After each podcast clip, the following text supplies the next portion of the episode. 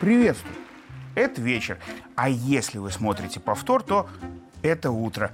Но даже и утром зачастую кругом, как вечером. В смысле, всегда новости. Вот так я, Лавров, обычно начинал нашу с вами очень традиционную международную рубрику «Лавров за гранью», в которой мы обсуждали, как же живут те, они, которые за мировой политической кулисой живут и жизни других, то есть нас с вами, нет-нет, да и да, портят. Так вот, чтобы еще более улучшить, нет, не жизнь, не все ж сразу, но хотя бы нашу рубрику, мне тут посоветовали немного новшеств в обсуждение этих самых новостей все же внести. Мол, а давай те. Вначале проанонсируем все крутые заголовки, как в этих ваших интернетах любят, а уж потом все остальное. Что ж, давайте анонсирую заголовки, которые на этой неделе ихние мировые СМИ выдавали за для них новости.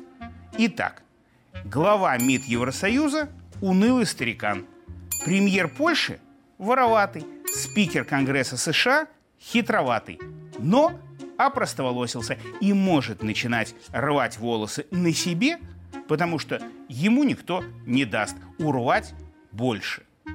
И только Байден, несмотря на то, что и неудачливый, и вороватый, и старикан, вот он на неделе не унывал снова. Как говорится, again – и заскучать никому в мире не даст, к сожалению, похоже впредь тоже. Ну а подробнее об этом, чтобы что-то традиционное все ж у нас с вами оставалось в нашей с вами Лавров за гранью, прямо уже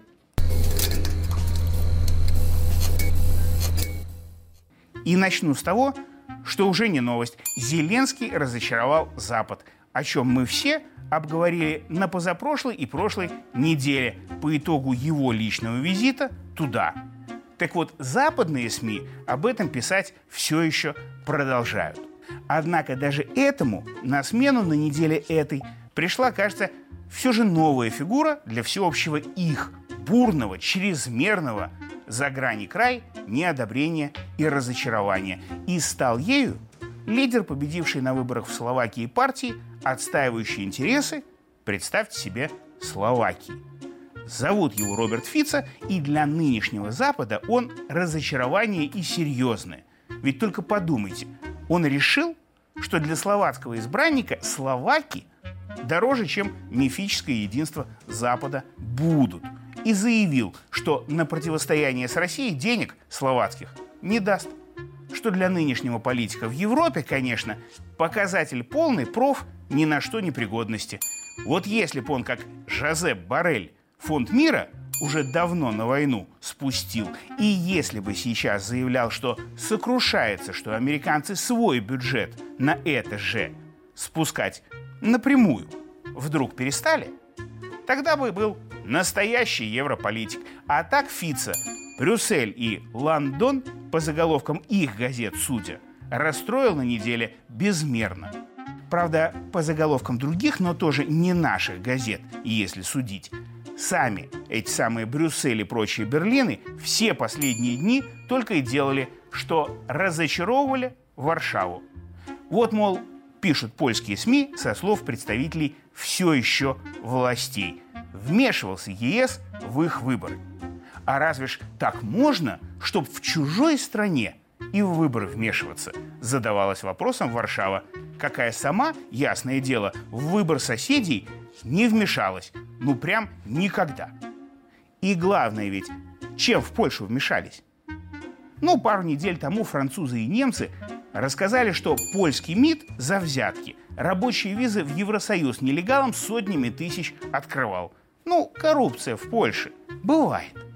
Но на этой неделе иностранцы возьми и размести в самой большой онлайн-платформе Польши, которой владеет немецкая компания, что и семья польского премьера лично не коррупционеры, а аферисты.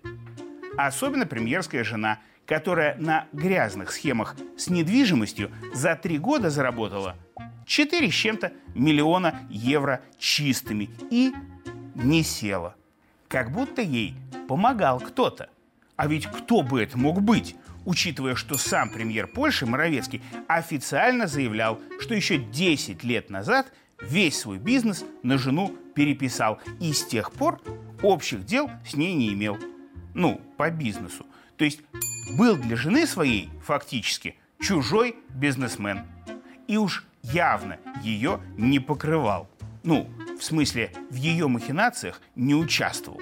Но что самое польским властям обидно, это что та немецкая компания, которая про премьера такое написала, в тесных связях с Демократической партией США. То есть разочароваться в американских партнерах польские власти еще могут. Но сделать с вмешательством в их выборы ничего. И вот только американские демократы и республиканцы, каждые со своей стороны, тоже разочаровали Си в спикере своего Конгресса, который, республиканец, за спиной и своих, и чужих договорился с Байденом, что они вместе деньги на украинскую войну отныне в бюджет закладывать не будут, а то это в США уже мало кому нравится, ну, кроме тех, кто бюджет пилит. А будут спикер с Байденом мутить с деньгами как-то иначе – и это при том, что этот самый спикер буквально на днях заявлял, что никаких тайных договоренностей по бюджету не было и быть не могло. Они же чужие друг другу люди. Ну, как премьер Польши Моровецкий и его жена. И вот этим фактом вранья он расстроил своих. А фактом, что денег все же может не быть, разочаровал демократов и Зеленского, во-первых, и, конечно, Жозепа Барреля. И только Байден не разочаровывал на неделе никого. Во-первых, потому что уже давно никого, кроме, кажется, своей секретарши Карин Жан-Пьер, он очаровать не в состоянии был. А вот ее, как от нее самой известно, всякое не такое как раз и очаровывает.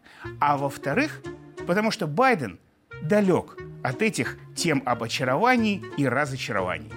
Он после того, как Барель, поляки, Лондон, Берлин и прочие показали себя с самой худшей стороны и выказали друг другу неодобрение, он, Байден, собрал представителей ЕС, НАТО, Большой Семерки и своей маленькой шестерки официальной Варшавы, короче, всех, кроме Жозепа Барреля, на закрытом телефонном совещании и, как ни в чем не бывало, сказал, мы продолжим наш общий курс все вместе – даже Польша.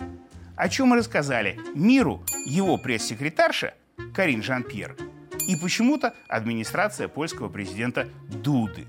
И вот как представишь себе это ихнее объединение нытиков и вралей, коррупционеров и один одного предателей, а во главе Байден, то сразу становится понятно, что миру скучно не будет. А будут новости. И мы с вами продолжим их узнавать и обсуждать в международной рубрике «Лавров за гранью». А еще в конце месяца на пресс-конференции наоборот. Когда вы мне в прессу вопросы, какие угодно, а я вам ответы. Уж какие найдутся. Пишите в Минск коммунистическая 6 индекс 220029.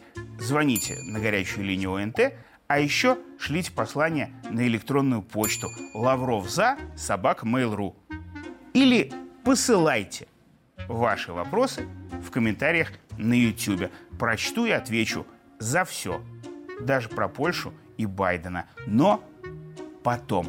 А пока, пока. Пойду посмотрю в новостях, что с ними со всеми еще случилось.